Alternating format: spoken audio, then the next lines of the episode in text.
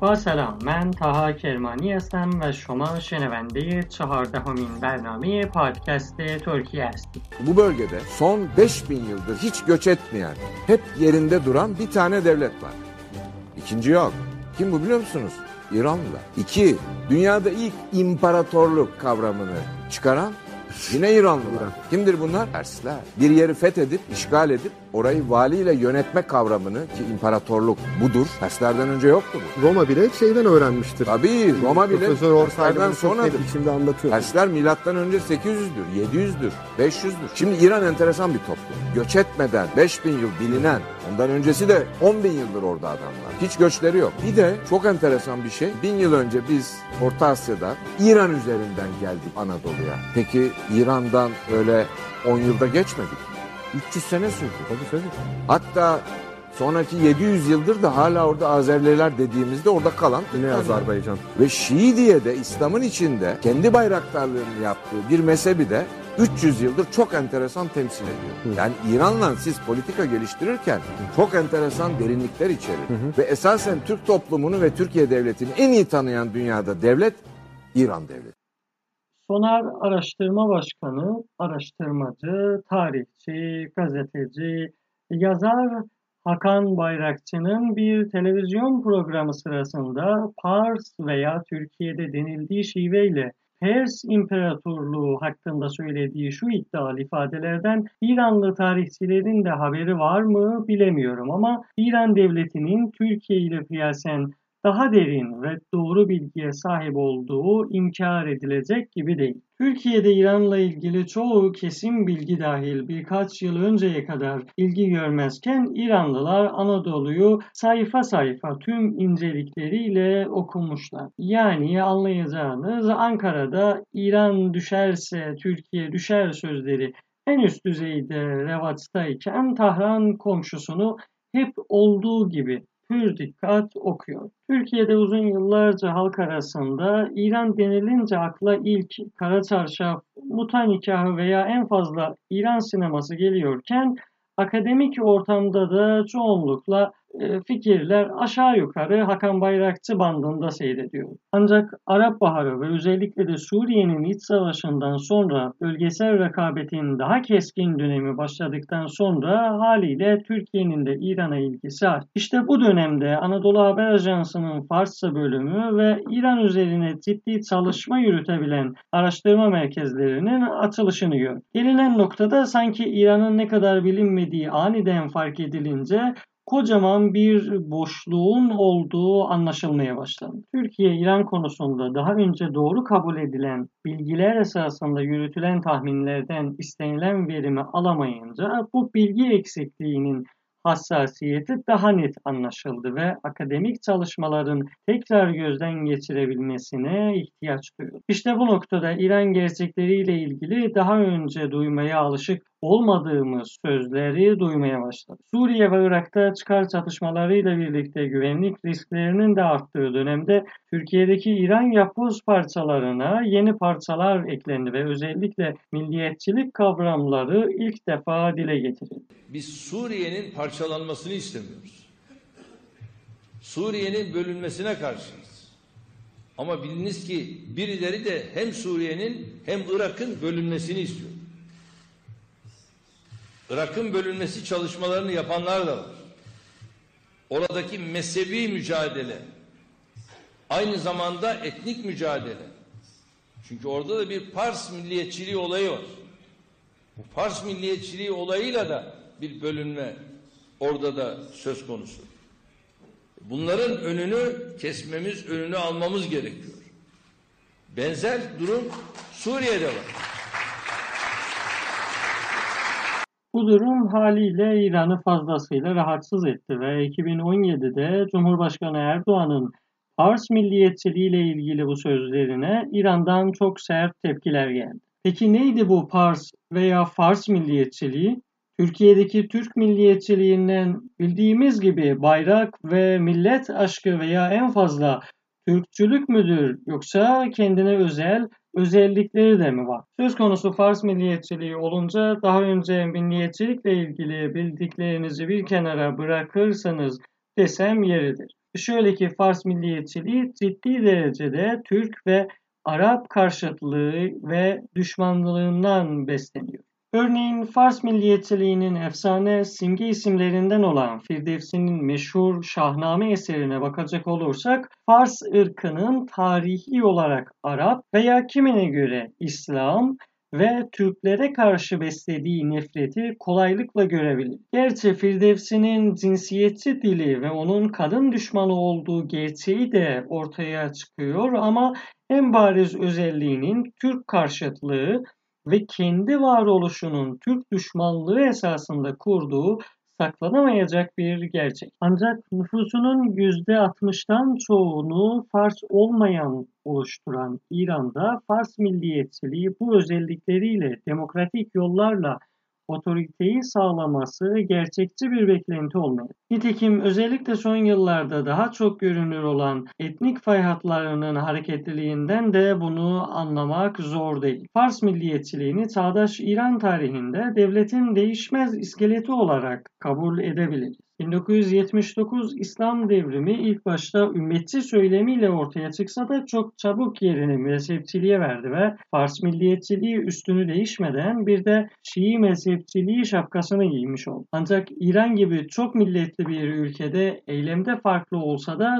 söylemde devrim lideri Ali Hamene'nin dediği gibi hep maksimum cezbe yönel. İdeolojik görünüşünün aksine İran son derece yapıcı bir politikayla hitap ettiği kitlelere yönelik söylemini çeşitlendirerek etki alanını geliştirmeye çalıştı. Kimisine İslam Birliği ve ümmet vahdetinden konuşurken kimisine de anti-emperyalist, Amerika düşmanı argümanıyla hitap etti. Bu renkli politika iç işlerde devrimden zaman geçtikçe azalarak katılaşsa da dış politikada performansını korumaya çalıştı. İran'da bu egemen gücün etki alanı bununla da sınırlı değil. En çok başarılı olduğu konu da İran'dan tek boyutlu ve tabii ki Fars milliyetçiliği çerçevesinde bir tanım sunmak. Bu durum siyaset üstü bir konu olmakla birlikte neredeyse kendinden başka hiçbir alternatife var olma izni vermiyor. En belirgin özelliği de İran'ın en bariz özelliği ve çeşitli halklardan oluşan yapısını inkar edip tek tip bir İran tanıtmak. Bu tanımla İranlı bir birey en basit tabiriyle bir Şii Fars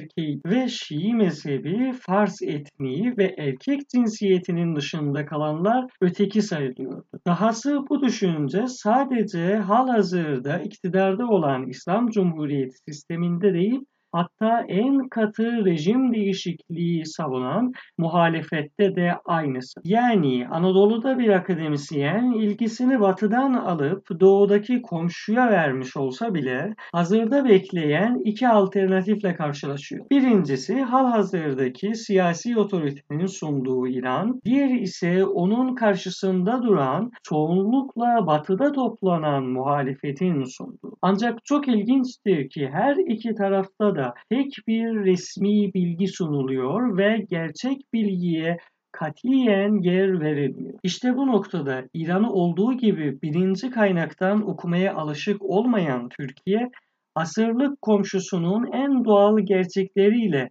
tam da havadisin ortasında karşılaşınca Amerika'yı yeniden keşfediyor. Örneğin ülke nüfusunun %40'ını oluşturan on milyonlarca Türk varlığından bile haberdar olmayanlar Pehlevi öncesine kadar yüzyıllarca aralıksızın süren Türk hanedanlıkları tek kalemle kenara koyup yerine flu bir anlatımla Pers İmparatorluğunu yerleştirdiler. Ancak iletişim çağının sunduğu fırsat sayesinde sansür barajını aşan sesler geç de olsa Anadolu'da da yankılanmaya başlandı. Koca İran Türklüğü hikayesini tarih kitaplarıyla değil Tebriz'de sansüre baş kaldıran bir futbol takımının ateşli taraftarlarının ben Türk'üm haykırışıyla Türkiye'de anlamaya başlandı. Koca İran Türklüğü hikayesi tarih kitaplarıyla değil, Tebriz'de sansüre baş kaldıran bir futbol takımının ateşli taraftarlarının ben Türk'üm haykırışıyla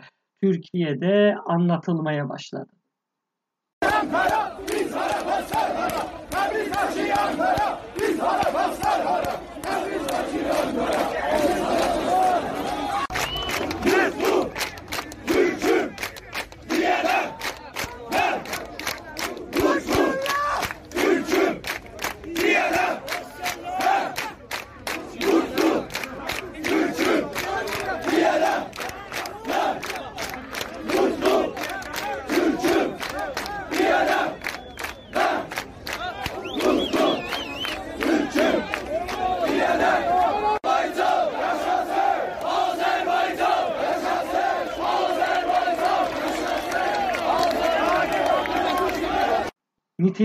Niceliğe kurban verildiği bu dönemde pek çok yüzeysel bilgi kirliliği ortaya sıkışmış olsa da hiç değilse ortaya soru işaretleri konuldu ve düşünmeye mecbur etti.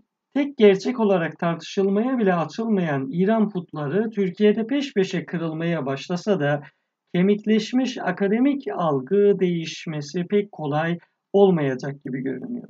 Öte yandan Fars milliyetçiliğinin gün geçtikçe öneminin arttığı ve İran devlet aklının en hassas olaylarda bile yönlendirildiği konusu görünüyordu. İkinci Karabağ Savaşı'nda Tahran'ın Ermenistan'dan yana duruş sergilemesi sonucunda Güney Kafkasya'da uğradığı yenilgi İran içinde de muhafazıkarların açıktan itirazına yol açtı ve İran şehri tabiri daha sık dile getirilmeye başladı. Fars milliyetçiliğinin en son tren düşünce akımı olarak bilinen İran şehri mezhepçiliğe açıktan karşı çıkmadan yumuşak bir geçişle Fars milliyetçiliğine ağırlık vermeyi öneriyor. İran'ın yayılmacı politikasında Şiilikten ziyade Farslığa üstünlük veren bu düşünce son yıllarda açık bir şekilde tartışılmaya başladı. Radikal Fars milliyetçiliği tezleriyle tanınan ve İran şehri düşüncesinin fikir babası olan Seyyed Cevat Tebatebai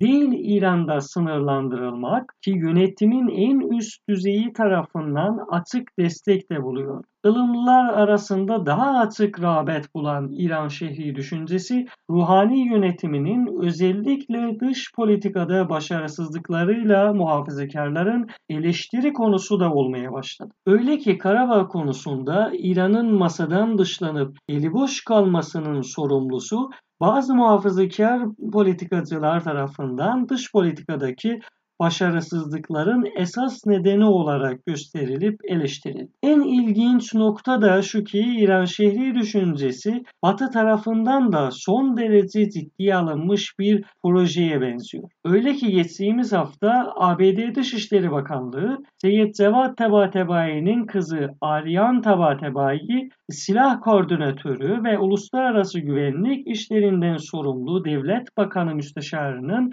kıdemli danışmanı olarak atadı. Bir tarafta Seyyed Cevat Tabatabayi'nin Cumhurbaşkanı Hasan Ruhani'nin elinden ödül aldığı, diğer taraftan ise kızı Aryan Tabatabayi'nin ABD Dışişleri Bakanlığı'nda görev aldığını görmek meselelerin ne kadar karmaşık olduğunu gösteriyor. İran şehri düşüncesi Haziran'da gerçekleşecek olan İran Cumhurbaşkanı seçimlerinde de iddialı rakiplerden biri olarak boy göstermeye başlamış. Ruhani'nin eski Yol ve Şehircilik Bakanı Abbas Ahundi'nin İran şehriciler tarafından aday olacağı konuşulan seçimlerde milliyetçilik tartışmalarının giderek artacağını tahmin etmek zor olmayacak. Nitekim Dışişleri Bakanı Muhammed Cevat Zarif'in Cumhurbaşkanı Erdoğan'ın okuduğu Araz şiiriyle kopardığı fırtınayla Fars milliyetçiliğinin devlet tarafından ne kadar kullanışlı bir argüman olduğunu da görmüş. Ayrıca genel memnuniyetsizliğinin arttığı şu dönemde